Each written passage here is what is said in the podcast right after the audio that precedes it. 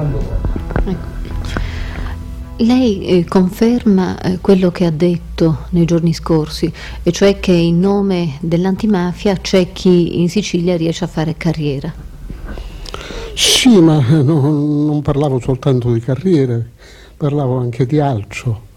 In nome dell'antimafia si esercita una specie di terrorismo, perché chi dissente da certi metodi, da certe cose, è subito accusato di essere un mafioso o un simpatizzante, diciamo.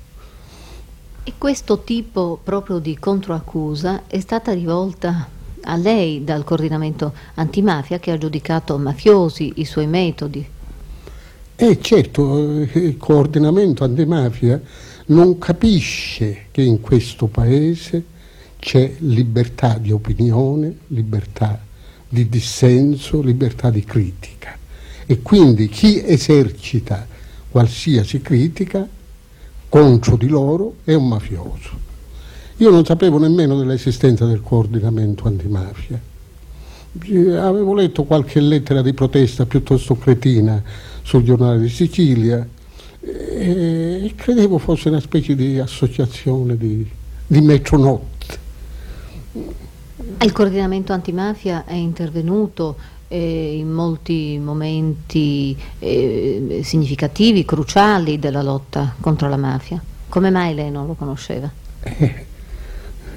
Confesso che non lo conoscevo e facevo bene a non conoscerlo, perché da una lettera specialmente che ho letto sul Giornale Sicilia, che praticamente insultava un collaboratore del Giornale Sicilia perché aveva espresso delle opinioni proprio sul filo della coscienza giuridica, da questa espressione ho capito che quel coordinamento antimafia era una cosa da non considerare, insomma.